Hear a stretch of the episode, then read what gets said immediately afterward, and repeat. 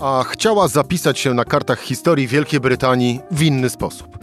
Chciała być drugą Margaret Thatcher.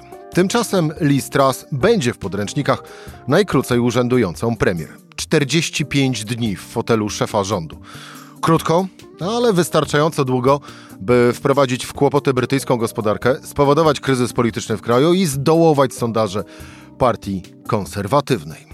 Dokąd to wszystko doprowadzi i czy wróci Boris Johnson? O tym w rozmowie z Jędrzejem Bieleckim. Rzecz w tym, że taki był dzień. Cezary Szymanek, zapraszam na codzienny podcast Rzeczpospolitej. 20 dzień października, czwartek, Jędrzej Bielecki, dział zagraniczny Rzeczpospolita. Jędrzej, dzień dobry. Dzień dobry. No miała być Margaret Thatcher druga, no i co się stało, że się zepsuło?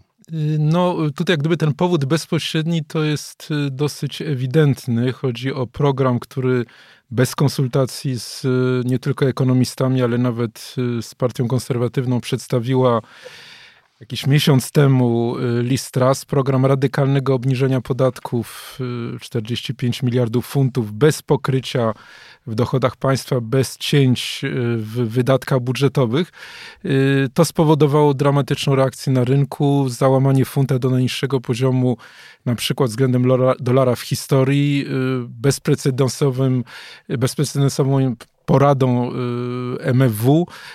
No i sytuacja stała się po prostu nie do, nie do utrzymania. Jędrzej, przerwę. Niewiedza czy sabotaż? No bo biorąc pod uwagę mm, Jakich kompetencji oczekuje się na takim, e, w takim urzędzie? Mm, biorąc pod uwagę, że e, Liz Truss e, nie była nowicjuszką, bo przecież w polityce jest od wielu, wielu lat. Mało tego w rządzie Borisa Johnsona była szefową dyplomacji. No więc przynajmniej jako takie obeznanie z aparatem państwa, z gospodarką, z układami politycznymi i tak dalej, i tak powinna mieć. No więc raz jeszcze, niewiedza premier Liz Truss, czy też sabotaż premier Listras. No ja bym wybrał trzecie słowo, czyli fanatyzm, dlatego że jeżeli się prześledzi jej karierę, y, a w szczególności rok 2016, kiedy było referendum rozwodowe, ona była, jak pamiętamy, za tym, żeby pozostać w Unii, po czym y, nagle uznała, że w tym dzisiejszym świecie, koniunkturalnym świecie, bo przecież sam Boris Johnson też wahał się jeszcze parę tygodni przed tym referendum y, w lutym, a referendum było w czerwcu, przygotowywał dwie wersje swojego komentarza cotygodniowego do Daily Telegraphu jednym za pozostaniem w Unii, drugim przeciw. W końcu wybrał to ostatnie, bo uznał, że to będzie dobre dla jego kariery politycznej. Ona po prostu zrobiła to samo i uznała, że skoro ten radykalizm zaprowadził ją tak wysoko, bo najpierw została u tegoż Johnsona właśnie szefą dyplomacji, no, a potem wygrała konkurs, wygrała y, dosyć długą taką procedurę w partii konserwatywnej szefa rządu, no to po prostu może pojechać dalej. I co to znaczy y, mhm. pojechać dalej? To znaczy, i to akurat jest opinia, moim zdaniem, no, jednego z najlepszych znawców tej sprawy, bo y, rozmawiałem z Timothy Gartonaszem, jego wywiad bardzo obszerny ukaże się w najbliższym plusie minusie. On powiedział, że wraz z doszliśmy do dna, dlatego że doszliśmy do najdalszego punktu logiki Brexitu. Inaczej mówiąc, skoro odsumowaliśmy, to wszystko robimy inaczej. Jeżeli w dobie kryzysu, kiedy wszystko jest rozchwiane, na kontynencie kraje dbają o równowagę finansową, o to, żeby uspokoić rynki finansowe inwestorów, no to my jesteśmy inni, więc my będziemy robili to zupełnie inaczej. I po prostu uruchomiła właśnie ten program, niezwykle radykalny. No drugi punkt, rzeczywiście to, to jak gdyby troszeczkę tutaj y, o tym powiedziałeś we wstępie, wskazując na Margaret Thatcher, no to była rzeczywiście jej jak gdyby taka, taki, taki wzór, no y, premier, prawda, silna, y, teraz się trochę na nią, na niej wzorowała, prawda, niezależna, elegancka, radykalna. No gdzieś tam na pewno miała w tyle głowy. Y, tyle, że no jeszcze raz, to nie jest y, koniec lat 70., początek lat 80., epoka Thatcher, epoka Reagana. To nie jest moment, kiedy trzeba było obcinać, deregulować y, po okresie takiej bardzo socjalnej gospodarki na Zachodzie. No tylko jesteśmy w okresie wojny, w okresie głębokiego kryzysu, radykalnej inflacji. No wszystko jest bardzo niepewne i, i, i po prostu no, to był nieprzygotowany program, absolutnie nieodpowiedzialny.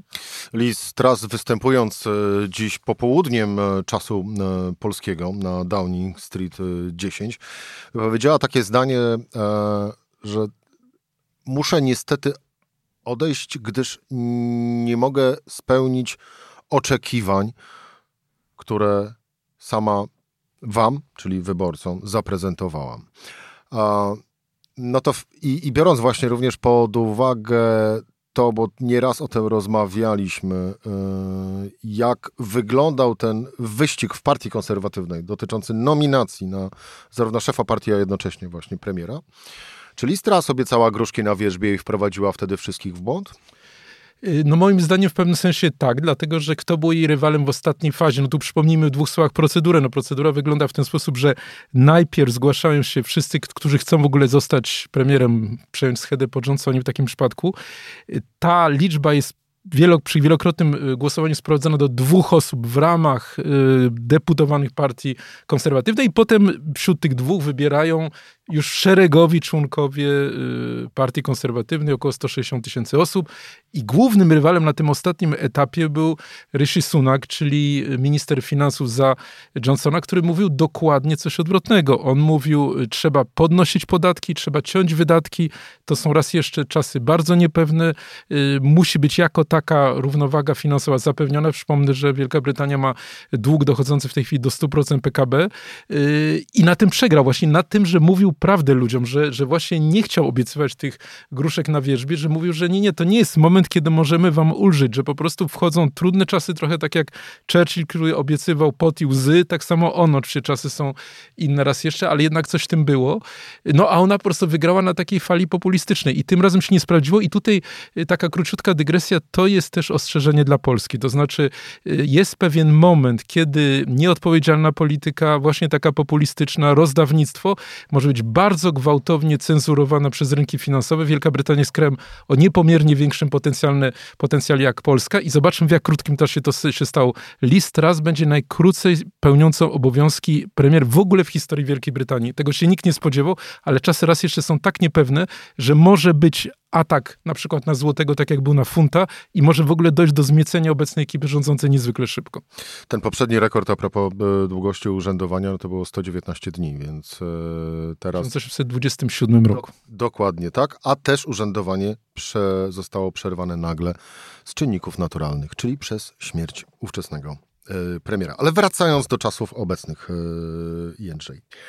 Mm, i też dygresyjnie w takim razie, zanim e, do, e, do Liz Truss e, wrócimy jeszcze. Mm, Boris Johnson wróci? No, y, będzie to bardzo trudne, chociaż Times dzisiaj... dzisiaj no właśnie, coś, do tego nawiązuje. Coś takiego sygnalizuje, ale to jest gazeta no, nie neutralna, tylko jednak z nim powiązana. Y, na niego mniej więcej... Czyli może mieć dobre informacje, czyli Boris Johnson może chcieć wystartować. Ale też, y, nie, znaczy chcieć wystartować to prawdopodobnie tak. Pytanie, czy, czy, czy, czy będzie wybrany. No, jaka jest stawka? No, stawka jest taka, że najdalej za dwa lata mamy wybory. Sondaże są absolutnie tragiczne. Teraz ukazał się taki sondaż YouGov parę dni temu, który mówi o tym, że Partia Konserwatywna ma 23% poparcia, Labour, y, Partia Pracy ma 51%. To jest coś niebywałego w historii Wielkiej Brytanii y, jest w ogóle kwestia uratowania tej partii. No i teraz Johnson tą partię jednak pogrążył. To nie jest człowiek, który jest nowym otwarciem, nową nadzieją. Y, do on, jego być może by poparło około jednej trzeciej deputowanych, to oni będą w tej chwili musieli wybrać następcę, więc oczywiście wszystko jest możliwe, bo, bo nie ma y, naturalnego jednego kandydata, możemy być może za chwilę powiedzieć, kto, kto, kto tam może się zaprezentować, natomiast y, no wydaje mi się, więc, więc nie można wykluczyć Johnsona, natomiast wydaje mi się, że y, no to nie byłoby dobre rozwiązanie dla partii konserwatywnej. A dla Wielkiej Brytanii? No też nie byłoby, dlatego że przecież to jest człowiek, który oszukał Wielką Brytanię.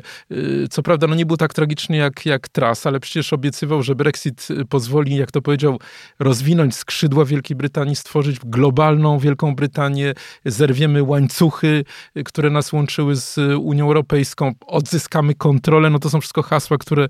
Dobrze które znamy nas... również z naszego podwórka. Tak, i nic, nic, ale absolutnie nic z tego wszystkiego się nie spełniło. Wielka Brytania y, jest jest w głębokim kryzysie gospodarczym, y, nie zdołała znaleźć alternatywnych rynków, bo to nie było możliwe.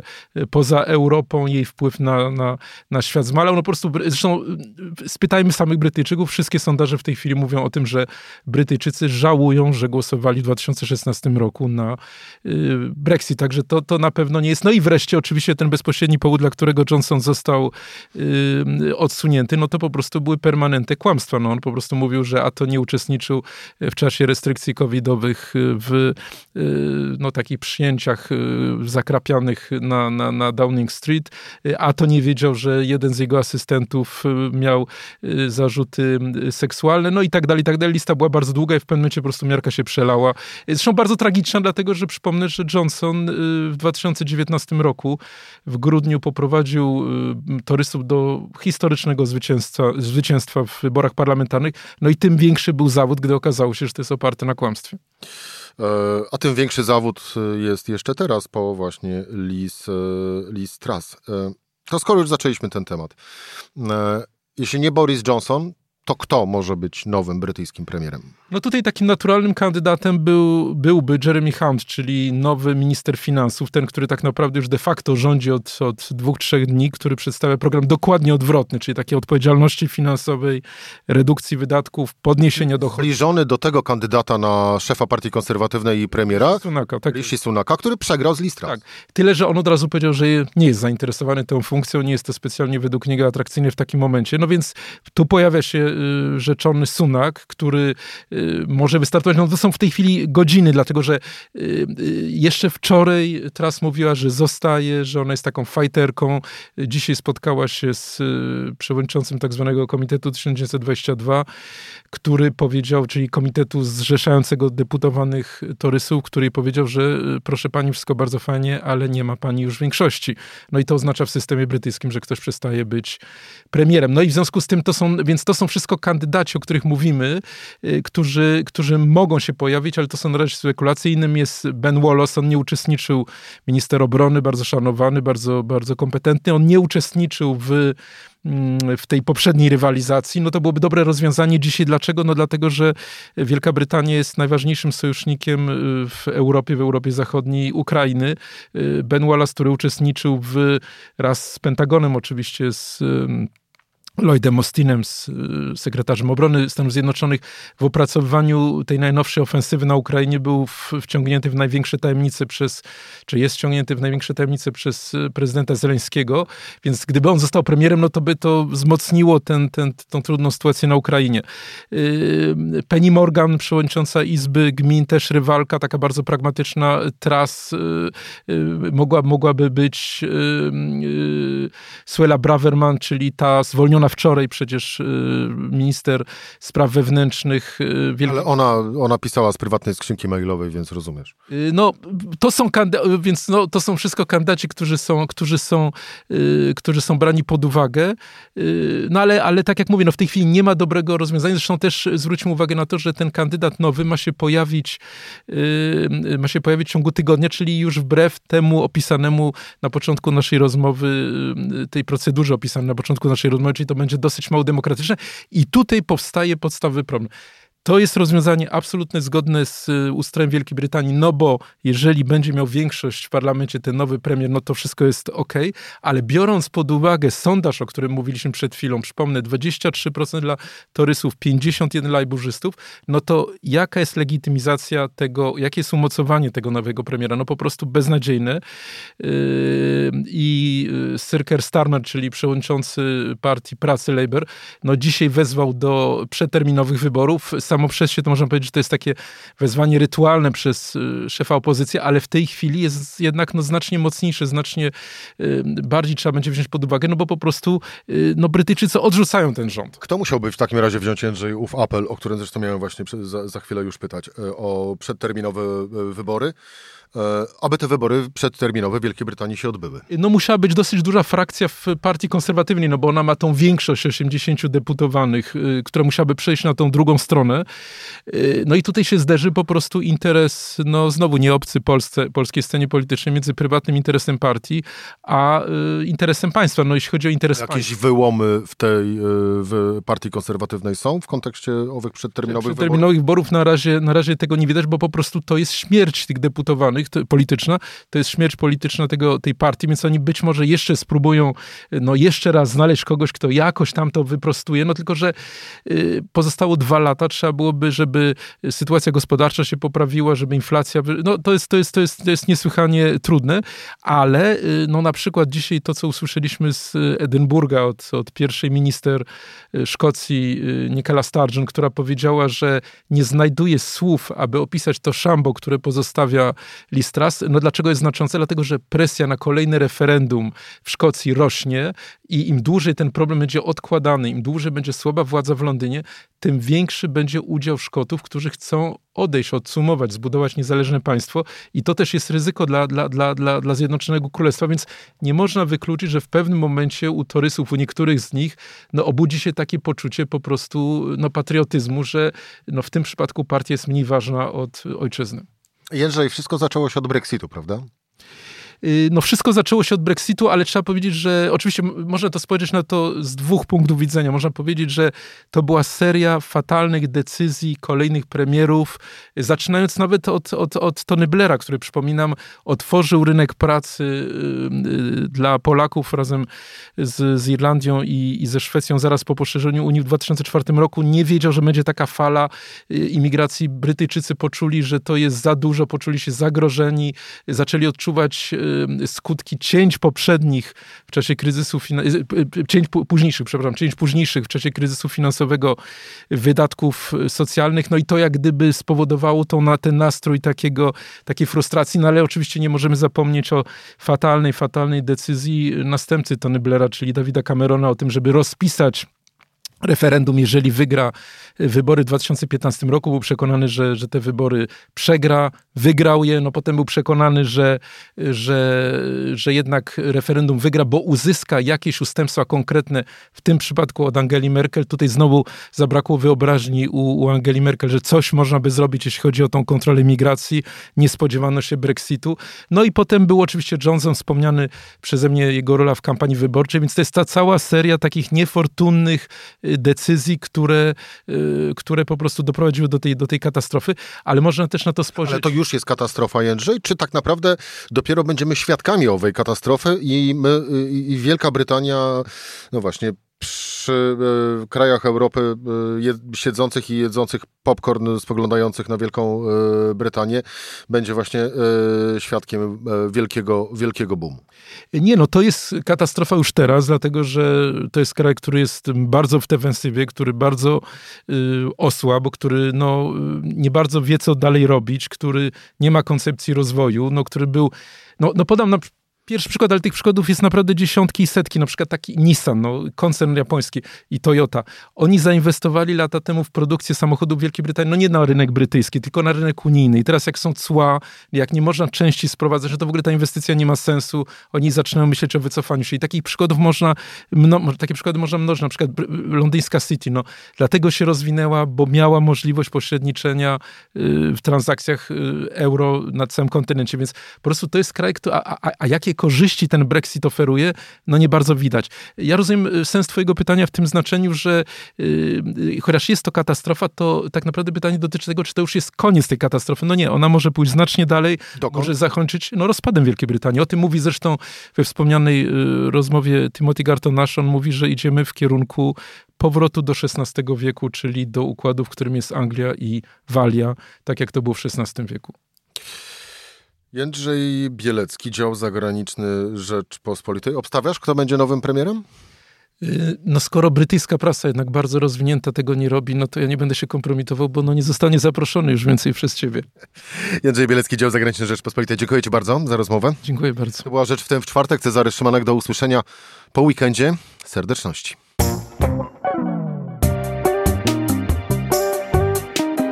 Rzecz w tym to codzienny program Rzeczpospolitej. Od poniedziałku do czwartku o godzinie 17. Słuchaj na stronie podcasty.rp.pl. Włącz Rzecz w tym w serwisie streamingowym.